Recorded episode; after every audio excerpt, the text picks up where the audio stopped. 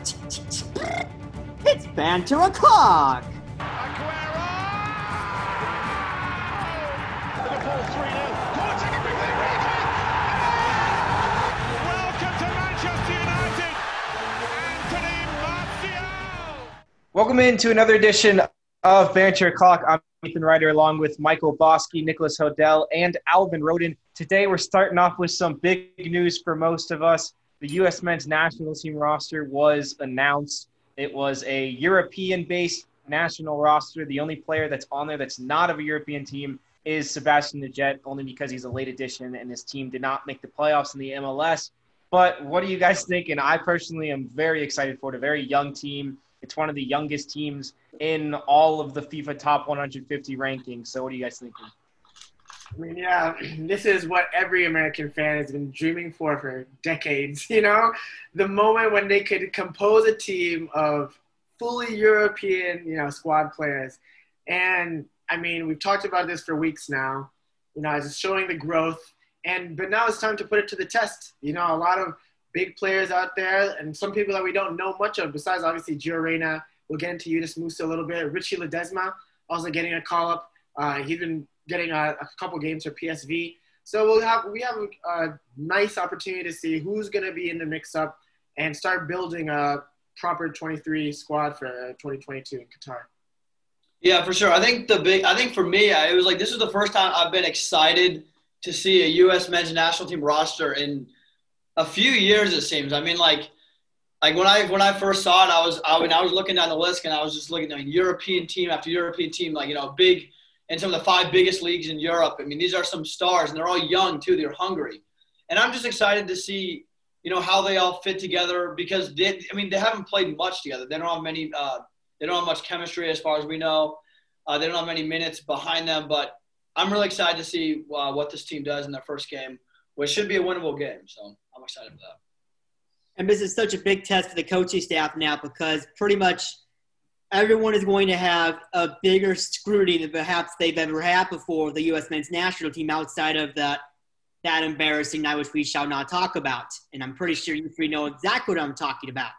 Uh, th- this is going to be such a bigger test before World Cup qualifiers come around, and if they're going to be able to uh, have a lot of success, they need to prove it now before it gets to be way too late into the World Cup qualifying stage further down the road. Now, the pandemic obviously complicates things a lot more. We haven't seen any sort of U.S. men's national team for a long, long time. So that will complicate things a little bit, and the chemistry could be a, a little lacking.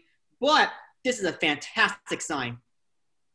No, yeah, and it definitely what you're saying about that night that shall not be named. It's what everyone wanted to see because it's a complete reboot. How young this team is is what everyone wants to see. One, we're talking about. We've talked about it a couple times on the show. Just young American players that seem to be going into Europe are better than they've ever been uh, that we've seen. And you know the likes of Yunus Musah that just came dual nationalized. I mean, he decided to choose U.S. Of course, this isn't. He's not cap tied because of these friendlies, but it's definitely a big choice just to accept that someone who's been playing for England national teams. So that's huge, and it just shows that players want to play for this team as well. And a bunch of players that are playing in Europe. It's a big team. It's a reboot for the national team. It's what everyone wants. There's only positives until if they lose games or look bad, and even then, it's a reboot. that's going to take time in a way, but they're all so talented. It seems like it might be like that. They're going to start firing. But we'll move on. Big news. All of us happy about that. Champions League. Nick, we'll go to you first. Man City 3, Olympiacos 0. Par for the course, and it's seemingly a good, good thing, especially as Ferran Torres gets in and continues to produce the way he's been. First goal of this match, then Jay Sousa Cancelo finished it up in the last 10 minutes. This is a very solid performance again. It's the kind of performance that City needs to continue putting up, especially in a group that is pretty weak compared to City's quality. Uh, and pretty soon they should be able to hopefully clinch a spot in the knockout stage, hopefully clinch that top spot, uh, so we can get even more of those youngsters some playing time, some all important playing time. Uh, and I really think that they're going to be in a strong position to do that fairly soon. For sure, big game from City. Another big game. Atalanta zero, Liverpool five. I was honestly shook at this. Like it was happening, and I was like, "Whoa, what is happening right now?" because Diogo Jota looked like prime Fernando Torres.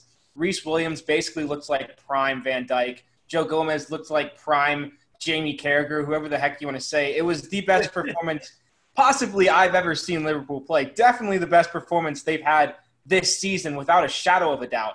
They looked like Liverpool of old, which is good in some ways because of how attacking they were, and then they still kept a clean sheet. Of course, there there were a couple saves that Alisson needed to make. Duvan Zapata hit the corner, the post, and the crossbar corner where they meet. I don't know how that didn't go in. Got a little lucky in that case, but they looked absolutely spectacular. And just how many injuries that the team has for them to play this well is kind of insane because everyone was basically saying that Liverpool need to panic. They don't have Van Dijk, didn't have Thiago, didn't we didn't even play Firmino, decided to play Jota instead. And of course there was Sir Bosky would love to talk about this, but there was tons of Firmino slander everywhere on social media about how Jota was taking his job. It was pretty hilarious to be completely honest with you because Firmino, I think Klopp put it best. Liverpool wouldn't even be in the Champions League without Firmino. He started. He said something like he started the last 500 games. So I mean, it was a huge performance. Best thing I've seen from them in a while. And without Van Dijk, that's huge. But we'll move on. Alvin, don't really want to make you talk about this, but uh, say what you want. Istanbul Başakşehir too. Uh, man, you won. I mean, you know, it's very. This is very simple. Football is a very simple game. You know, uh, you need to score goals. You need to be creative. You need to defend, and you need to have structure. And those are all things that United we're not only you know could not you know we're subpar you know we're a little bit we were in shambles there was nothing zero and it makes you question because it's the same team that beats red bull leipzig and psg uh, 2-0 5-0 you know after what happened over the weekend as well i think it's time Ole's time is up you know it's i personally believe so i love the man uh, thank him for everything that he's done but obviously the players are not serving for him the board is not, you know, giving him the back that he needs. Um, and it's not his fault, but we need new energy. We need a fresh breath of air. And I mean, the fact that Demba Ba could recreate, uh, you know, the the infamous Chelsea Liverpool goal, you know, I mean, I couldn't believe what I was watching, and it, it just shows the state that United is in right now. Yeah, for sure. And I guess I'll just pose the question for everyone. Mm-hmm. Does you've already said it yourself? Bosky and Nick, do you think Ole should be fired? Yeah, I I, th- I think it is time for him to go. It's it's. I mean, maybe even a week and a half ago, you asked me the same question. I say maybe give him a couple more weeks, see what's going on. But after the performance they had at the weekend and a very underwhelming performance in the Champions League, I'm with Alvin. I think it's time to go. They need new energy. It just seems like the players just aren't. He's not energizing the players. The players aren't uh, getting behind what he has to say or what he wants to do. And so I think for that reason, I think it's time to go. Listen, you, you can't discount the sort of effort in the uh, Leipzig and, and, PSG games. However, um, you, you look at, at that game, uh, you look at the record in the Premier League, 2 1 and 3. Um, quite frankly, uh, Ole Gunnar Solskjaer, uh, you are the weakest link in the Big Six managers. Goodbye. I agree, and I I think this because of two reasons, two very clear reasons that the two times that I really thought that United looked really good. One when he came in and Jose Mourinho left, and everyone knows when Jose leaves a team, the team hates him. And as soon as someone comes in, it could be me managing them. They're going to play better because they're not playing under Jose anymore. So that was the one time that I saw them do well. And two, when Bruno Fernandes came in, it lifted the whole team because there was a player that seemed to be the savior for United. Ole has never been good enough for this job. He came in as an old player. The only reason he got the job was because in his interim stint after Jose came, he did well, and anyone's going to do well after Jose leaves. That's just what happens. But we'll move on to Bosky. Chelsea three, Rennes zero. Uh, I mean, another another very very solid performance from Chelsea. I thought. I mean, after the red card, the I mean, uh, I thought maybe Chelsea would step on the gas a little more they didn't. They kind of sat back. But I think the thing to take away from this game was that yet another clean sheet. I think Frank Lampard has finally found not only his keeper, but I think he's finally figured out the defense because they look very solid in the last few weeks. I think one thing to mention, um, I believe it was the second penalty was I think it was was it the second penalty that was just like the most awful handball like call. was just, so bad. And then Like, they give him a red for it. it was Like, a red card. That was the red card. Yeah, yeah. I think that was the yeah the second penalty. Like the first penalty, totally definitely a penalty. Second one was a bit controversial, but even so, Chelsea definitely deserved to win this game. Abraham scored, I believe, in the second half as well. But I think again, the big thing takeaway is that Frank Lampard has figured out the back line, it seems, and he's finally found himself a keeper that he can feel comfortable with, and that I mean the rest of the team can feel comfortable uh, uh, with because, I mean, last season, as we all know, Kepa became a huge meme, not only in the Premier League but of uh, European European competition as well. So I think that's pretty big. And I guess the question I pose is, where does Kepa go from here? I mean, this is just this is pretty pretty awful. Well, I mean, Kippa, you know, it's it's a big world out there, and he's still young. And for goalkeepers, I think it's important to remember that they usually don't reach their prime around, you know, late 20s, reaching early 30s. Now, that being said, we've seen what, you know, the mental aspect means to a goalkeeper and what that can do to your performance.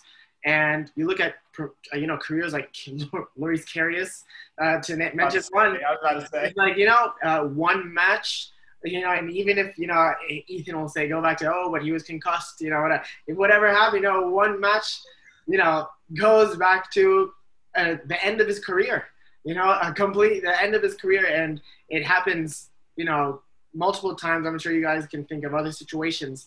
And so Kepa, you know, in order to save his career, he really needs to, I would say, go back to Spain, go to a team like Granada, uh, Valencia, you know, maybe even uh, Real Betis, you know, a team that can push for Europa League, uh, a two two year loan. But if not, you know, it's sad because this is the most expensive goalkeeper of all time.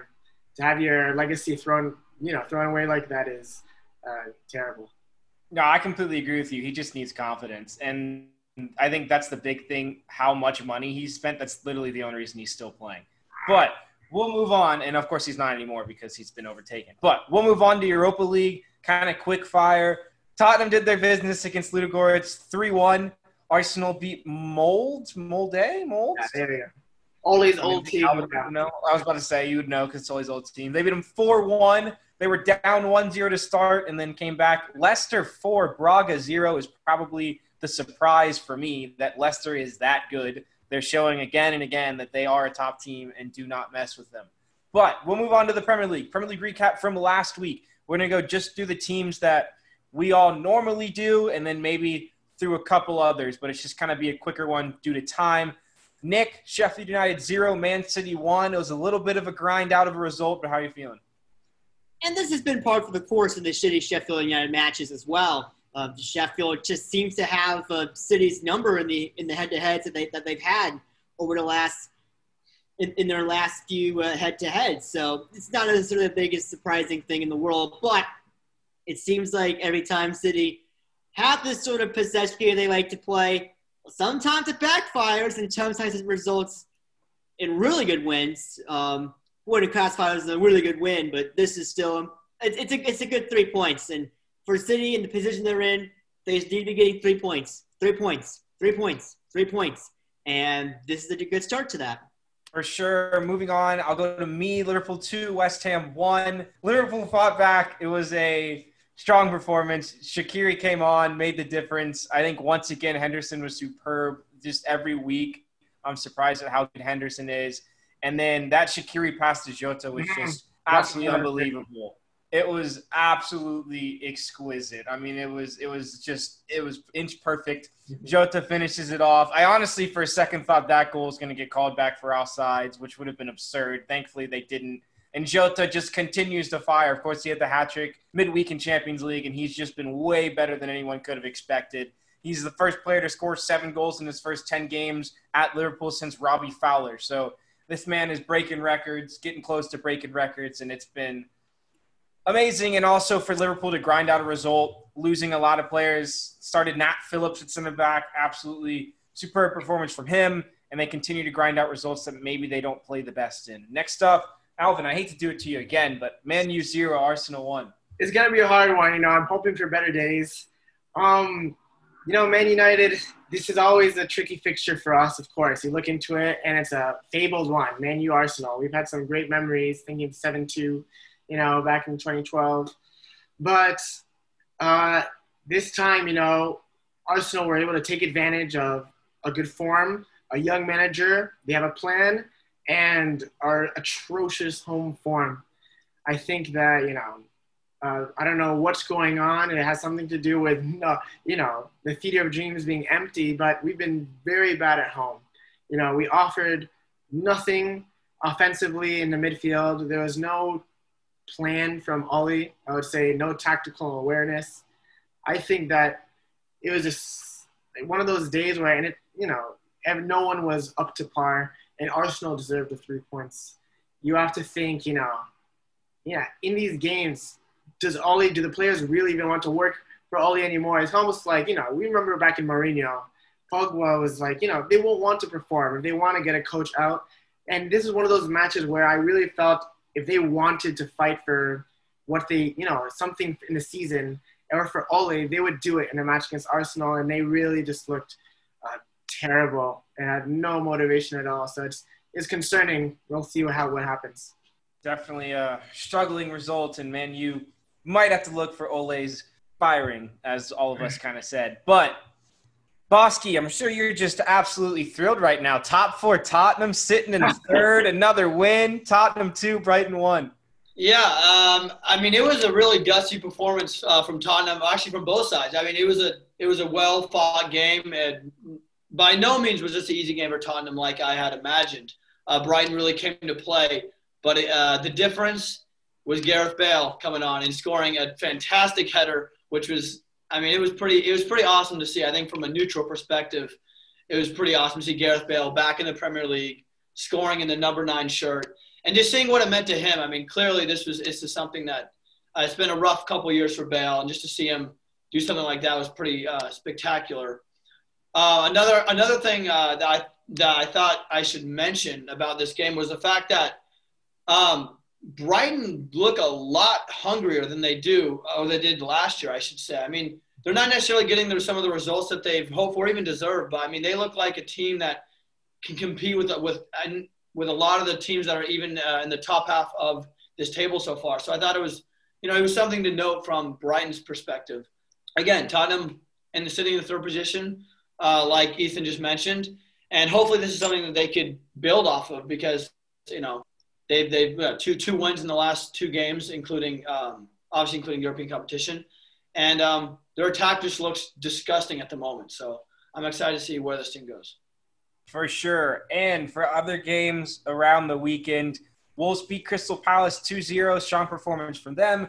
Burnley got battered by Chelsea 3-0. Like Bosky was saying with the Champions League game, they seem to have found their goalie and backline that maybe he, that Lampard can trust huge battering, a huge game, seven goal thriller. Southampton four, Aston Villa three. Southampton look like they've kind of turned it around, maybe mean the business this year. Aston Villa have kind of fallen off. Newcastle upsets Everton 2 1. Uh, pretty big game. Callum Wilson with a brace. Fulham 2, West Brom 0. The battle of the boys that were struggling. Fulham came out on top. And Leeds United won Leicester City 4. Let's talk a little bit about that game. Leeds United Bosky's been a big fan of them so far this year. Everyone has. Bamford with that hat trick. Leicester City, I mean, they won 4 0 midweek in Europa League on Thursday. I guess it's today when we're recording.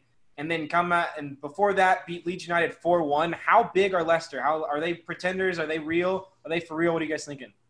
I think uh, Leicester need to understand that if this if they're gonna have another Cinderella season, it's this one. You know, this season is unlike anyone we've seen before.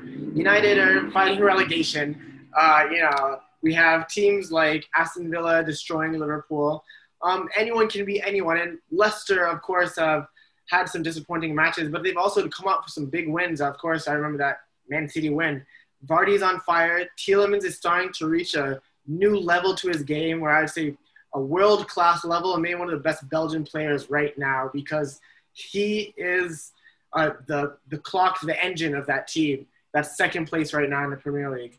You know, every position is uh, looking good. I don't know what you guys think if Leicester can contain this, but they've proven that if anyone can do it, it's that one, the Foxes. Yeah, I the only the only thing is they I mean the last couple of seasons they started off very hot and slowly slowly fizzled out. And um, I'm not sure if they can keep up this uh, level this form and again I I mean I, I hope they can because I mean they're really exciting to watch but I'm just I'm just kind of on the fence about Leicester just because they this is a story we've seen before. They start off really hot. Everyone, you know, gets their hopes up about Leicester and then they slowly slowly drop. And so I'm not sure if they can keep up this form, like I said, but again, like you said, Vardy is just continues to play at a, such a high level at his age, and Tielemans has just been unbelievable. But I'm curious to see what uh, some of you guys think about that. Yeah, and that's and that's still coming after uh, a couple of losses that Leicester have taken, and you know, games like that are going to be big for Leicester going forward. I mean, not slipping up uh, in an opportunity where you shouldn't be slipping up. Um, so it's it's a it's a good good win. Second in the table right now. They're definitely in that good spot. They're gonna have to keep it up though, especially against the lower tier teams. If they can't keep it up against the lower tier teams, there is no chance Leicester finishes in top four. Yeah, and I kind of I agree with what you guys are saying, but at the same time I kind of disagree with the point that what they're going for this season, like Alvin said, it'll it would probably be a Cinderella story if they ended up winning the league just because of the talent and the teams around them and who people expect to win the league. But I think what they're trying to establish right now is to establish themselves as a top four, as a top six team in the Premier League, and as a team that people should worry about if they have to face them in Europe. So I think this season will kind of decide that. If they continue to play as they do, like Bosky said, they did fall off last season. That was after a weird pandemic thing, whole break thing. So maybe that was why that happened. You can't, maybe can't take as much from it. Uh, but I think they look like they're the real deal as a team that could legitimately grow into a top six team. Maybe it becomes top seven or one of those top six teams pushes out, but we'll just have to wait and see how that continues. But player rankings, player of the week, underrated player of the week. Bosky, how about you go first? Uh, okay, I, I mean, for my player of the week, I, I went with uh, Gabriel from Arsenal. I thought he had a really, really fantastic game at the, I mean, he's, he's only like 22 years old, and he looks like he's going to be one of the best center halves in the Premier League for years to come. I thought his passing, his composure, and his positioning were just were, were special against United, and really kind of caused them all sorts of problems. And you know, United for the most part of the game did not have many chances. So I thought Gabriel, for me, was my player of the week. Um, for my underrated player, I went with Jamie Vardy because, I mean, he did obviously scored his goal, but he caused so many problems for the Leeds United defense that looks so sound and looks so and looks so well coached for the last um, few match weeks that we've seen. But Vardy's pace, his positioning again is just second to none in the Premier League at the moment. And I thought, you know, he deserved a shot for that. Nick, you want to go ahead? Yeah, um, Hakim Ziyech, he played a really solid game with a goal and an assist. But in that same Chelsea team, lies someone that may have had an even better role, and that was Mason Mount. Um, statistically, an extremely solid game for him with several key passes and several accurate long balls, and someone that did ultimately also get an assist. And he was really also sort of linking everyone up in this team. This is definitely a great sign for for Chelsea that it's not just their big signings like Sai, but also guys like Mason Mount.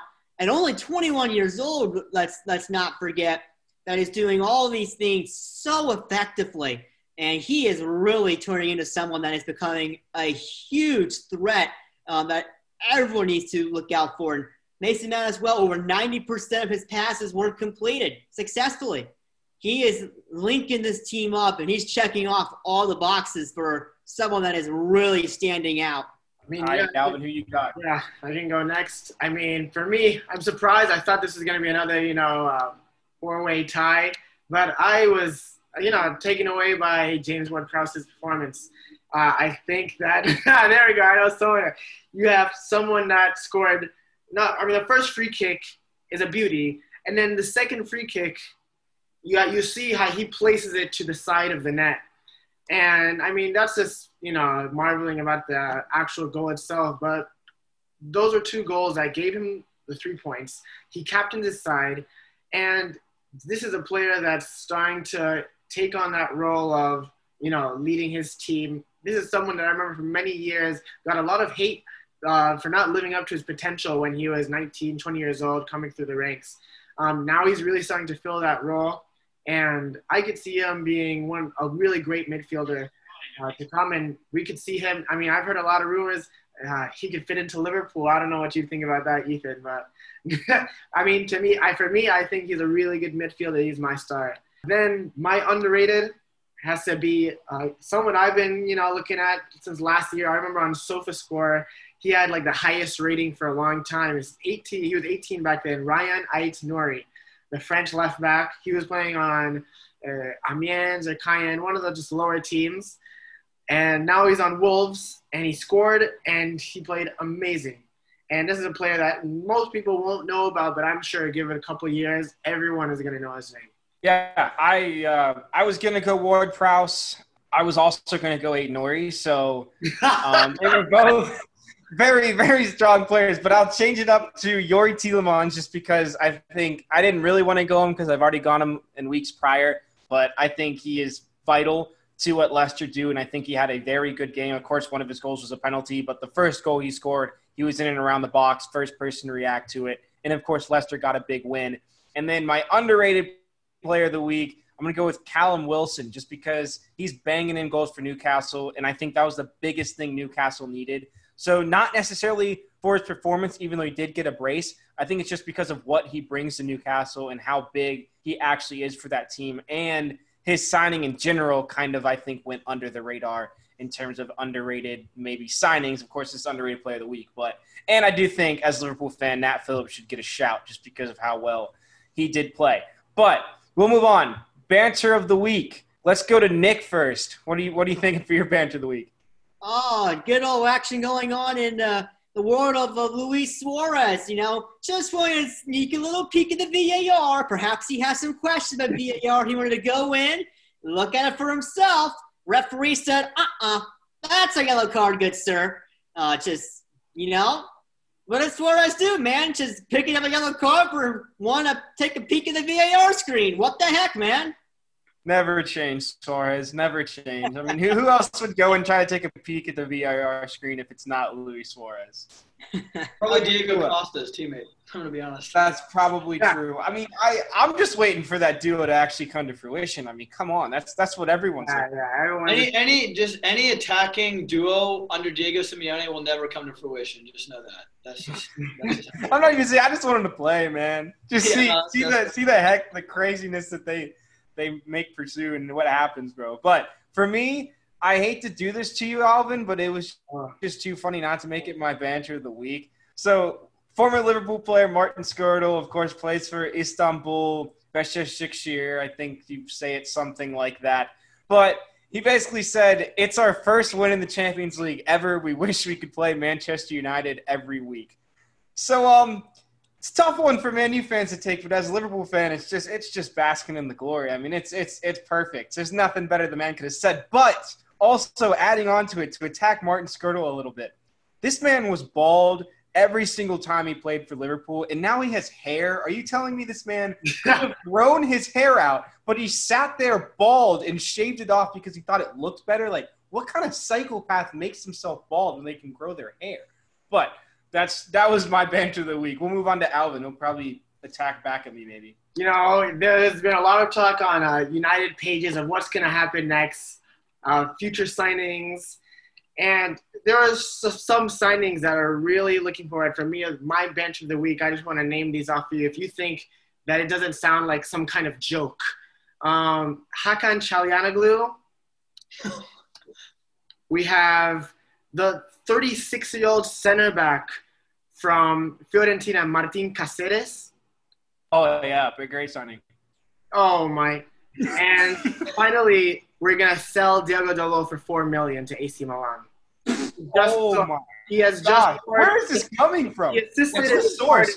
No, no. Yeah. Here's the source for this. Trust me, bro. That's the source. yeah, and that's what I'm saying. exactly. You gotta trust me, bro. Oh yeah, my friend told me. I mean, that's what I'm saying. We have to see what comes. This is from, uh, you know, so many things coming from the sun. some of these things coming from. Oh, the sun. The sun is terrible. Get out of here. The Yeah. sun's the worst one, bro. Everyone in Liverpool hates the sun. That's what I'm saying. That we don't know what's gonna happen in the coming days. All I know is that if this is what's gonna take shape, you know, I might have to start taking looking a new team to support. If any, if anything, you got to go the other way. You got to go young players. You don't want to go old players. Yeah, why would you get like 36 year old center halves or, or like, I mean that I, what I don't get. I don't even see. a I mean, I guess like at some point their team is kind of young now, but at the It's- same yeah, we've got time, some young players in. at the same time, you don't want to get thirty. You don't But I, we're trying to fill up with like they say we need a center back, and so they look at that. They say this is a center back, and there, plop, put him right in. You know, he's free wages, whatever. He'll be free, and, and you know it doesn't work like that. I think that pure change is not going to happen until the owners are out. I mean, I can't imagine. I can't imagine them changing their philosophies or mentalities when it comes to transfers. I, I will say yeah.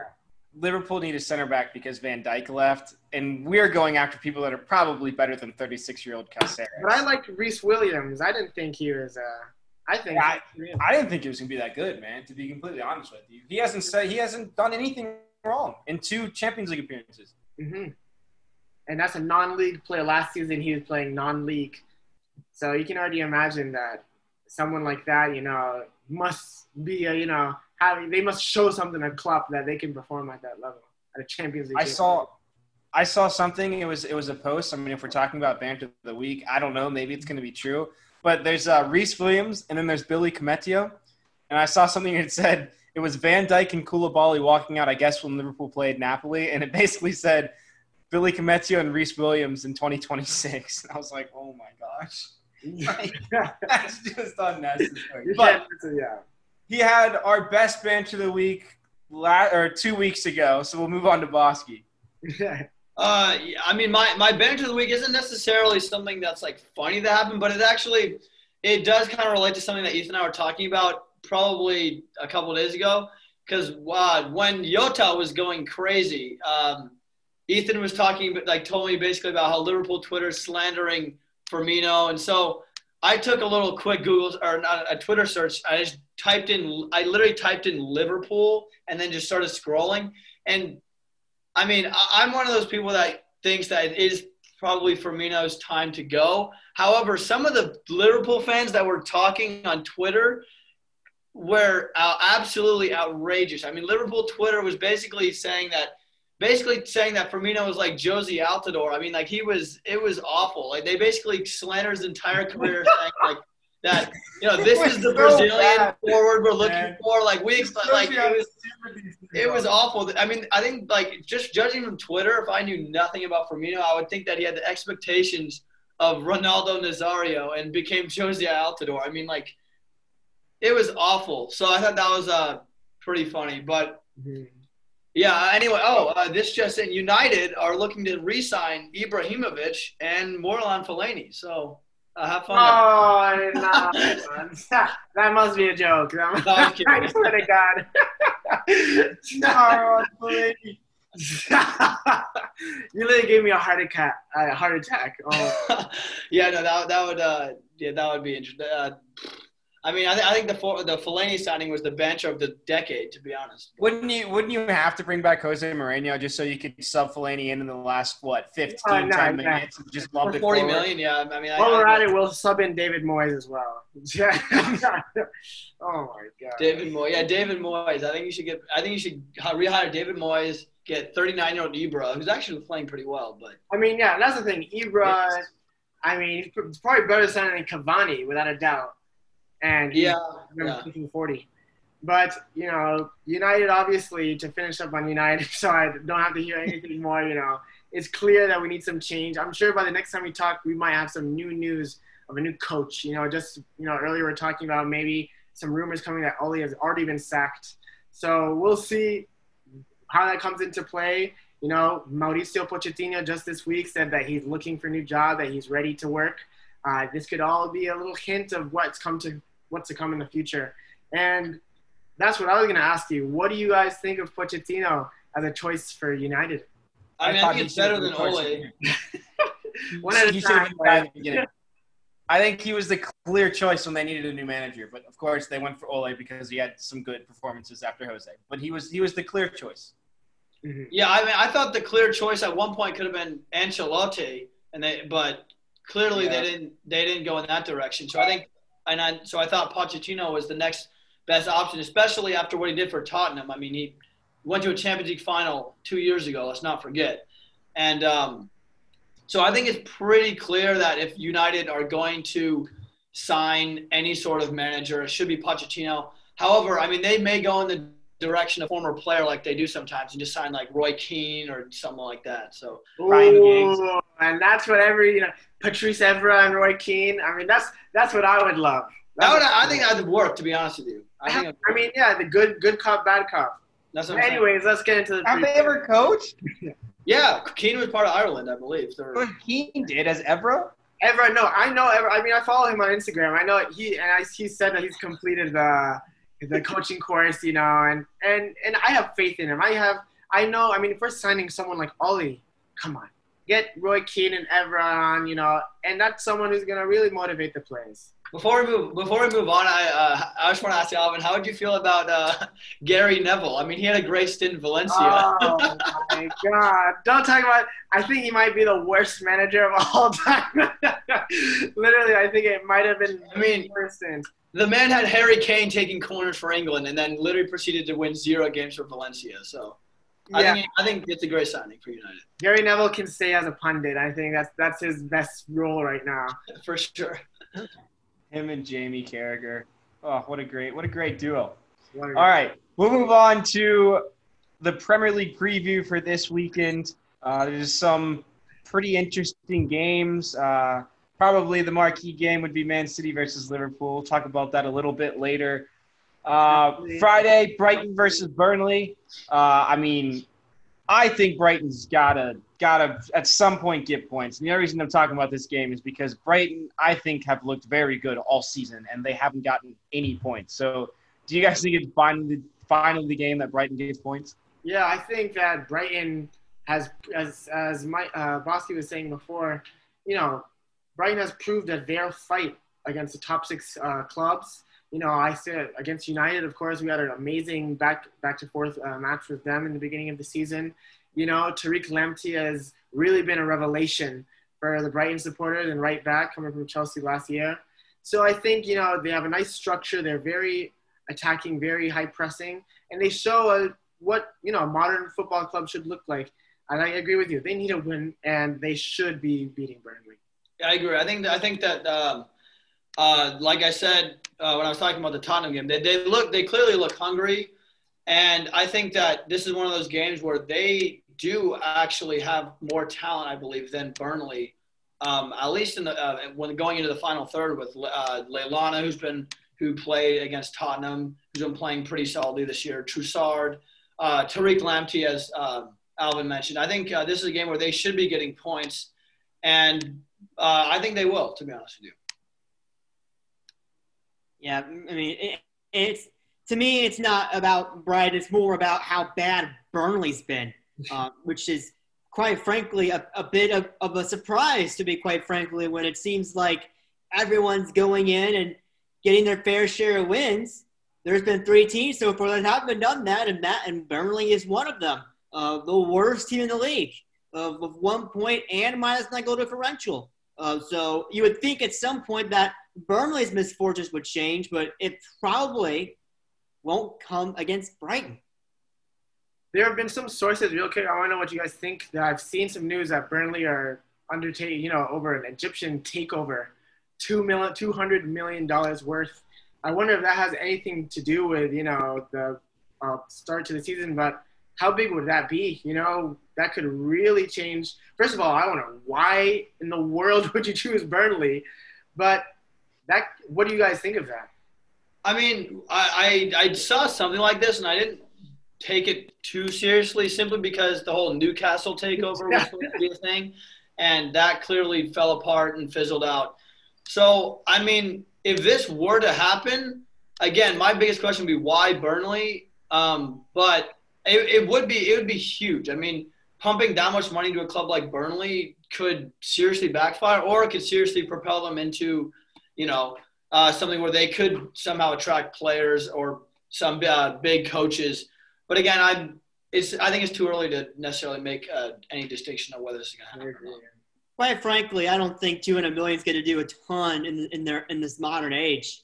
I mean, it may propel them to a point to where they're going to buy themselves some years and years and years of, of, of the least safety, if not upper mid tier. But I just don't in the modern era.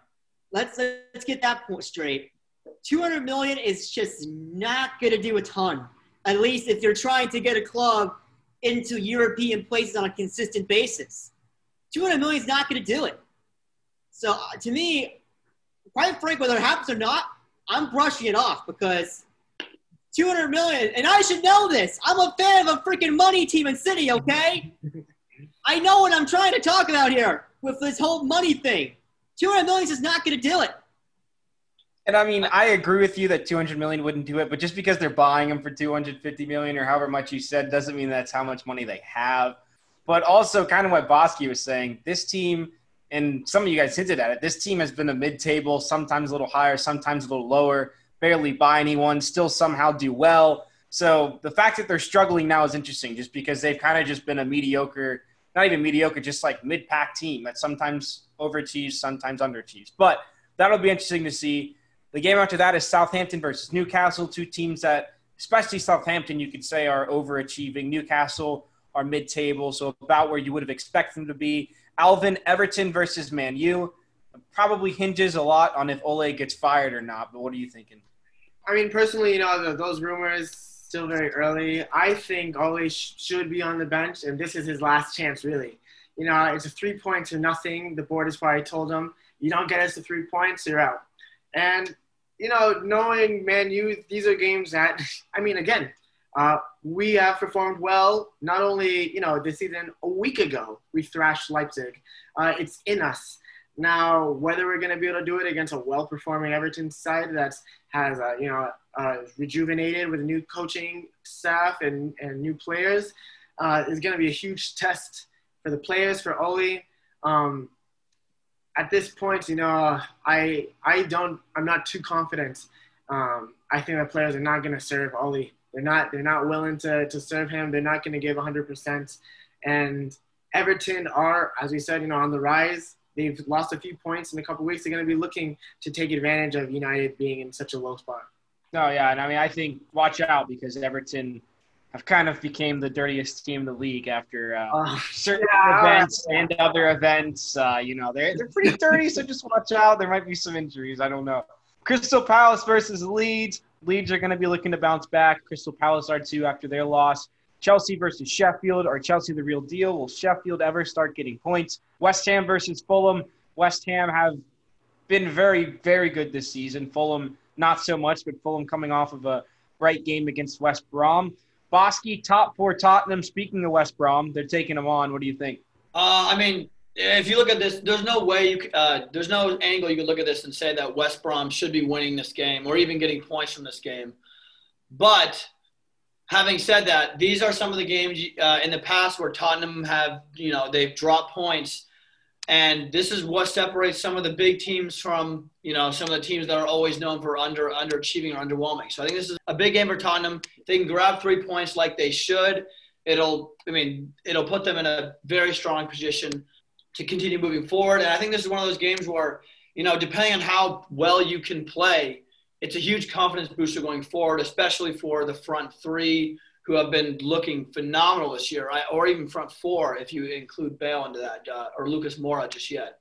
Again, this is a catch game, I, I feel, for Tottenham. This is one we've seen them drop points before, uh, especially last year, which and the year before. So I'm curious to see where this goes, but I, I do fully expect Tottenham to win this game comfortably.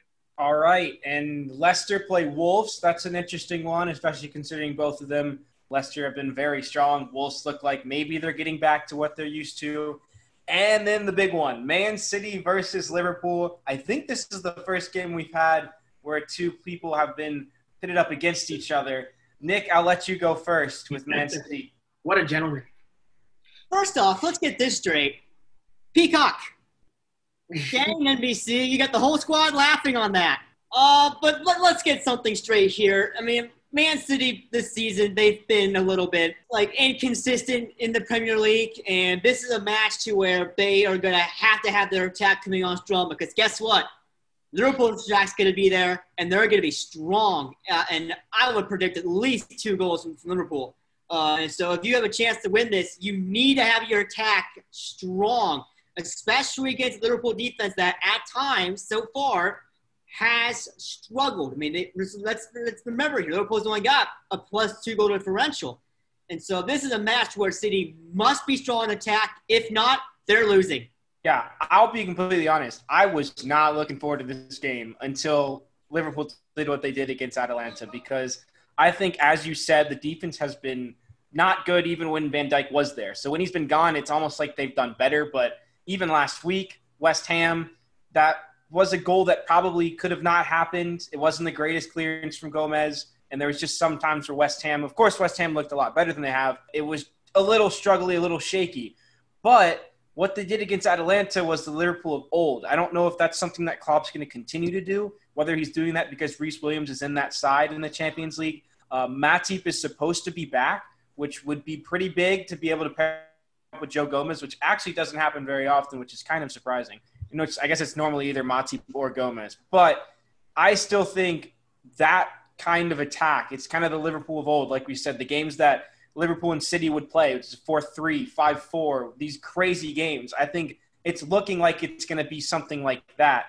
If City end up trying to maybe make it more possession based, maybe make it more chill, not as much of that attacking wise, then I could see City winning just because our defense isn't strong enough to play like we did play last year. But if Liverpool play like they did against Atalanta, I mean, I don't see almost any team in the world that can beat them at this point. I mean, that was an absolutely spectacular performance. I don't think they're going to replicate that, and I think it's going to be a close game and it's going to be a good one. So, but I do have some faith that Liverpool could win. Maybe who knows? And and I guess as Bosky would say, the biggest question is does Firmino play?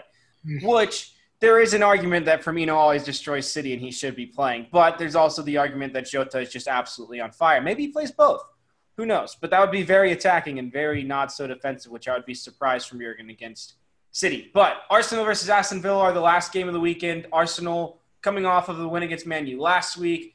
They won midweek in the Europa League, playing against the Aston Villa team that are looking to bounce back after struggling. We'll move on to predictions. Ending the show, uh, just because of time constraints, I guess. As we all know, as all, every week, we could talk about this for hours on end we only have an hour long slot, which is really like 58 minute slot. But last week's totals, I absolutely dominated. I had seven out of 10. I went very bold last week, and I'm just going to bask in my glory. I picked Newcastle over Everton. Look at me. I'm an absolute genius.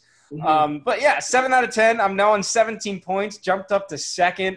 Uh, Bosky, four out of 10. He's on 14 points, sits dead last in the rankings. Alvin had a three out of 10. And Bosky's been so bad that somehow Alvin is still in third. I shouldn't be laughing.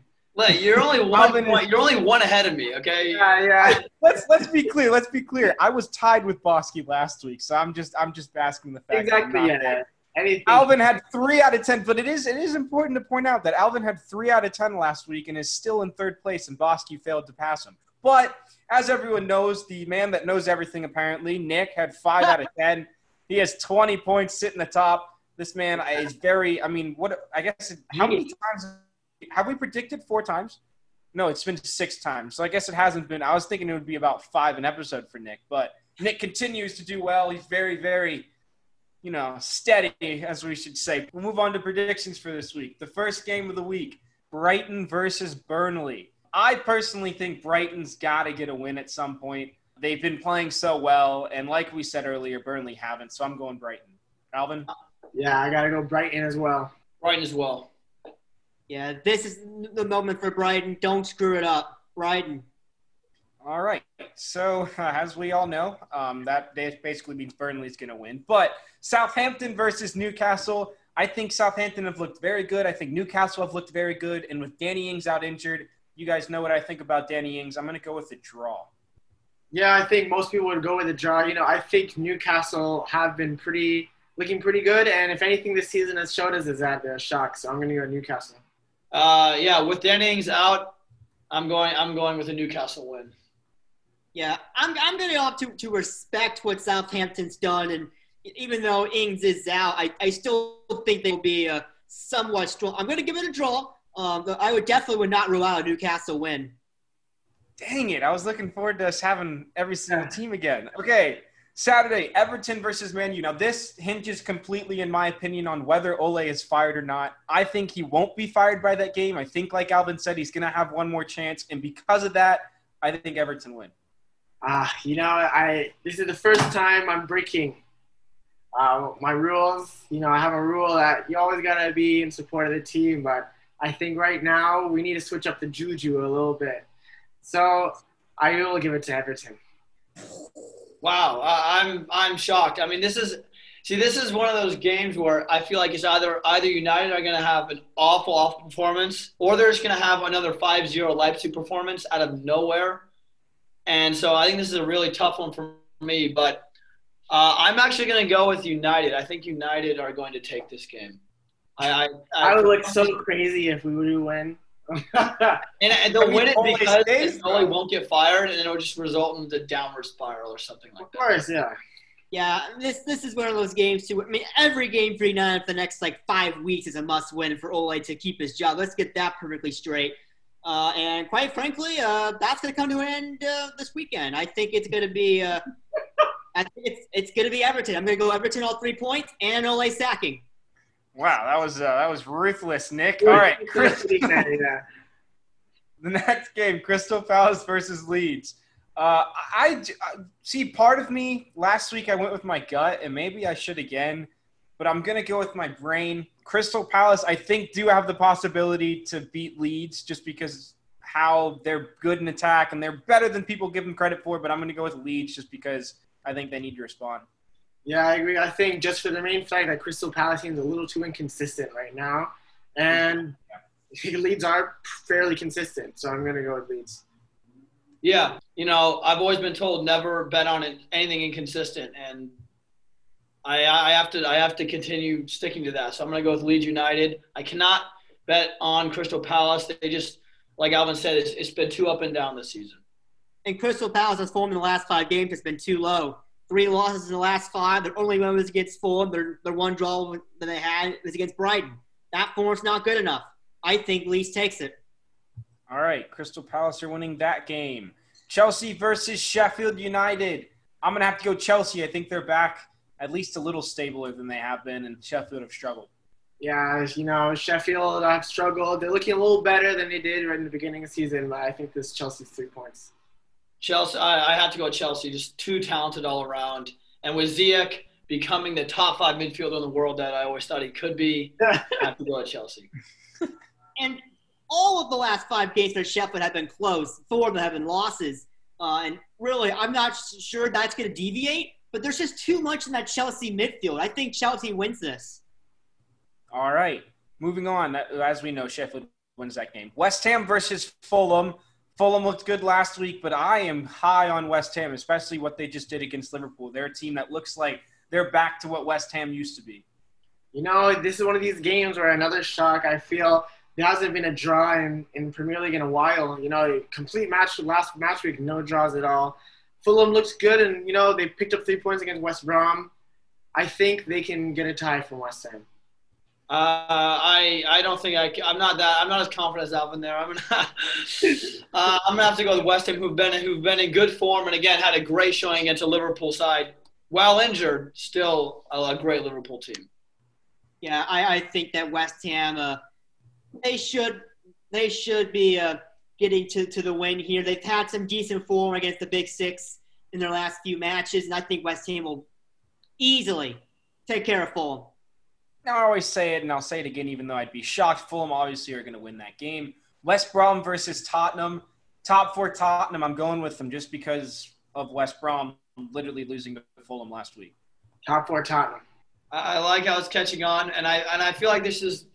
I feel like you're picking them for the wrong reason. I, I think you should pick them because Tottenham is going to win, not because West Brom's going to lose. I don't know. Uh, I think uh, West Ham kind of not West Ham, West Brom kind of told me a lesson to where Yeah, you probably should be picking them, and especially against Tottenham.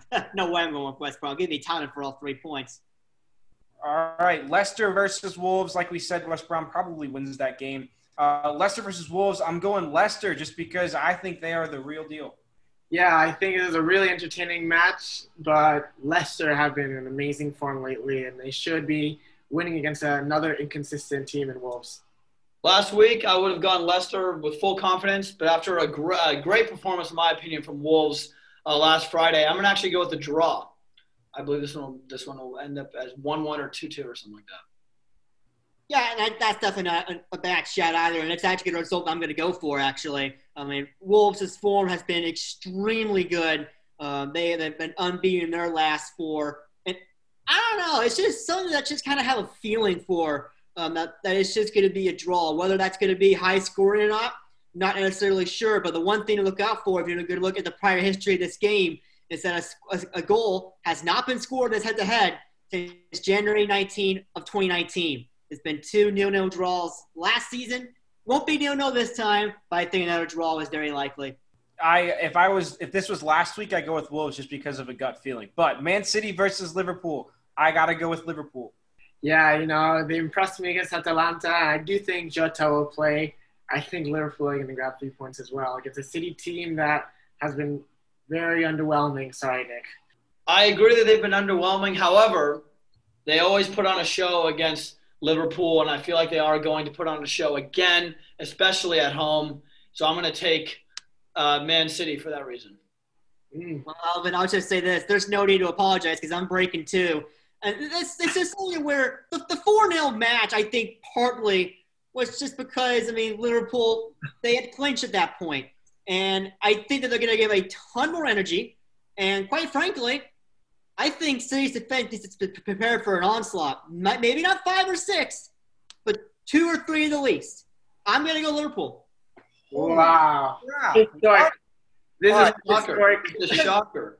Just because we're we're slow, we're, we're a little tight on time. I'm not going to say much about that, but holy crap! Okay, uh, Arsenal versus Aston Villa. I'm going to go with a little bit of a surprise. Maybe I'm going to go Aston Villa just because I think I just have a feeling. Yeah, I have a feeling the other direction. I think Arteta is starting to catch up. Arsenal are starting to get gel. I think Arsenal three points.